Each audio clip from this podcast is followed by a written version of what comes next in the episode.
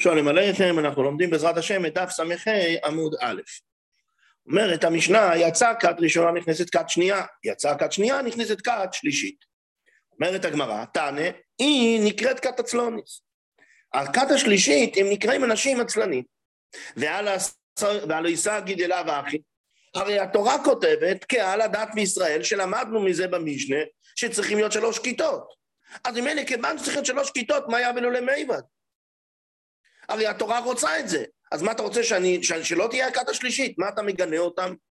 אומרת הגמרא, אפילו אחי, נכון שהתורה רוצה את זה. אם בא אלו אבל יזרוזי נפשיו, אתה כיוכי תזדרז שאתה תהיה בכת הראשונה.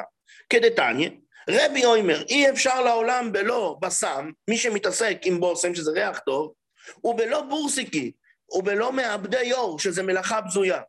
אשרי מישהו מנוסו ביסם, אוי לו למישהו מנוסו בורסקי, עדיין אוי לו. אותו דבר גם פה, נכון שהתורה רוצה, אבל מה?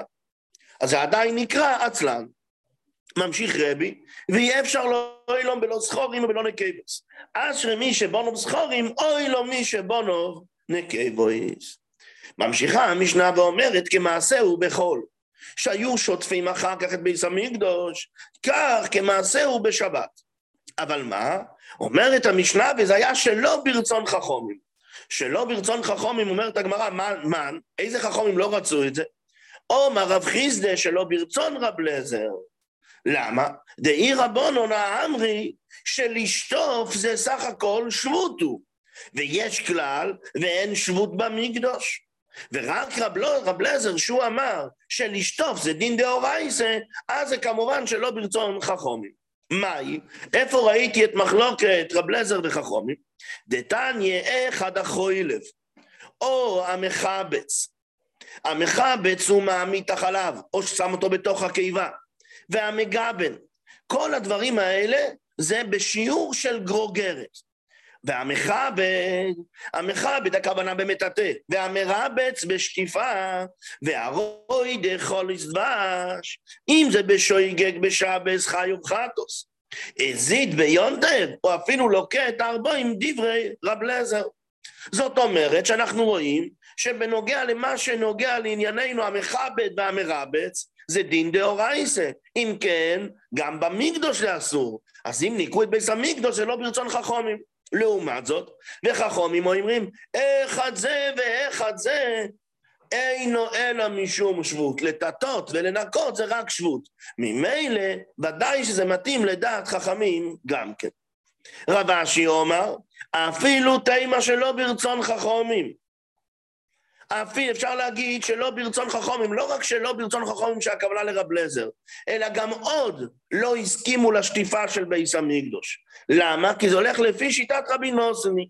דתני רבי נוסון אומר, שבוש שהצריכו, שהיא מוכרחת, התירו במקדוש.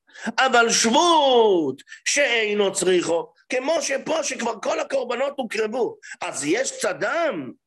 אז נכון, זה מעצבן, אבל עדיין זה שבות. לא התירו גם בתוך ביס המקדוש. אז ממילא שכתוב במשנה שלא ברצון חכומים, זה לא רק דעת רב לזר, אלא גם דעת החולקים עליו. רבי יהודה אומר, כוס היה ממלא מהרצפה וזורק אותה על גבי המזבח. וכך, ולא, חכמים לא אמרו לו שלא. תניא רבי יהודה אומר, כוס היה ממלא מדם התערובת, למה? שאם ישפך דם ישלח עוד מהם, אז אני עכשיו אוסף מהרצפה, ואני זורק את זה על גבי המזבח, נמצא עכשיו, נמצא זה מכשיר רואי. אמרו לו חכומים לרבי יהודה, מה פתאום? והלא לא נזקבל בכלי. מתי אדם הוא כשר? רק אם הוא יתקבל בכלי. אבל פה שזה נשפך ישר, ל, ישר לקרקע של ביס המקדוש, ישר לרצפה של ביס המקדוש, אז זה לא כשר בכלל כדם, מה אתה זורק את זה על גבי המזבח? שואלת הגמרא, מניין הידי? מאיפה הם ידעו שזה, שזה לא נתקבל בכלי? אלא אחי כאומרי לי, שמא לא נתקבל בכלי. אנחנו לא בטוחים, אבל אם זה הגיע לרצפה, יכול להיות שזה לא יתקבל בכלי. כיוון שיכול להיות שזה לא יתקבל בכלי, אז אתה אסור לך לזרוק אותו על גבי המזבח. אומר להם, אף אני לא אמרתי לאסוף מהדם של הרצפה, אלא דם כזה שאני יודע שקודם בנזקבל בכלי. שואלת הגמרא, מנה יודה? מאיפה הם יודעים שבדיוק הדם הזה, הוא קודם היה בכלי והוא נשפך מהכלי? אומרת הגמרא, רבי יהודה אומר, קויאנים זריזים הם. אומרת הגמרא, אי זריזים? אם אתה כבר כל כך סומך עליהם שהם יודעים להבחין אם זה אדם ככה, אדם ככה, המים נשתפך, איך הוא נשפך? אומרת הגמרא, מה אתה רוצה? דווקא הפוך. אגב, זריזוסיו, דעבדי, דווקא בגלל שהם התנהגו בזריזות כזאת גדולה, אז משתפך. אבל מה? הם זריזים, הם מקפידים, העיניים הם מאוד מרוכזים. ממילא הם יודעים להגיד שהאדם הזה זה אדם מקורבן שהתקבל כבר בכלי, ורק אחר כך נשפך, לכן אפשר לזרוק אותו על גבי המזבח. שואלת הגמרא, אבל לא דם, דם התמציץ מאור רב בוי. כשאני שוחט את הבהמה, יש את הדם הראשון שיוצא.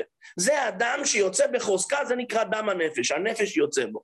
אחר כך יש את דם התמציץ, שדם התמצית זה דם כזה שנשפך אחר כך, הרי בבהמה יש הרבה, הרבה דם, אז אחר כך נשפך, אבל כבר, זה כבר לא דם הנפש. והדם הזה הוא דם שלא קשור לזריקה. אז ממילא אומרת הגמרא, עכשיו שאתה מרים, הרי על הרצפה של ביס המקדוש יש גם את הדם הראשון, אבל העיקר זה הדם אחר כך. אז הדם שצריכים לזרוק אותו, הוא כבר בוטל ברוב, אי אפשר לזרוק אותו. נקרא את זה בשון הגמרא, אבל הודם התמציס מעורב בוי, והוא הרוב, ואם כן זה לא כשר בכלל לזריקה.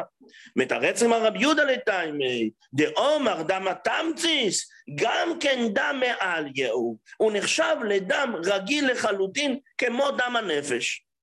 ולכן הוא לא, זה בסדר גמור. דתניא, דם התמציס בהזורו. רב יהודה אומר, אפילו יש לזה באיקורס, קורס. זאת אומרת, זה נחשב לדם רגיל. שואלת הגמרא, ואומר רב לוזר, מוידי רב יהודה דין כפורש שאינו מכפר, שנאמר כי האדם הוא בנפש יכפר, ולומד מזה, דם שהנפש יוצא בו מכפר, אבל דם שאין הנפש יוצאת בו אינו מכפר, אז אם ככה מה אתה זורק אותו על גבי המזבח? אלא רב יהודה לטיימי, דאומר אין דם מבטל דם. בשביל שיהיה ביטול אני צריך שהם יהיו שני מתנגדים. רב יהודה שיטתו היא שנכון שאי אפשר לכפר עם אדם שהוא לא דם הנפש. אבל מצד שני, הדם התמציס הוא לא נחשב מתנגד, זה לא מבטל זה מזה. אז אם כן, אפילו שיש לי פה רוב דם רגיל, ו... סליחה, רוב דם התמציס, אבל יש לי פה גם חד קצת מהדם הנפש, לפי רבי יהודה זה עדיין מכפר. לכן תיקח כוס ותזרוק על גבי המזבח. תודה להשם, סיימנו את דף ס"ה עמוד א' גם כן.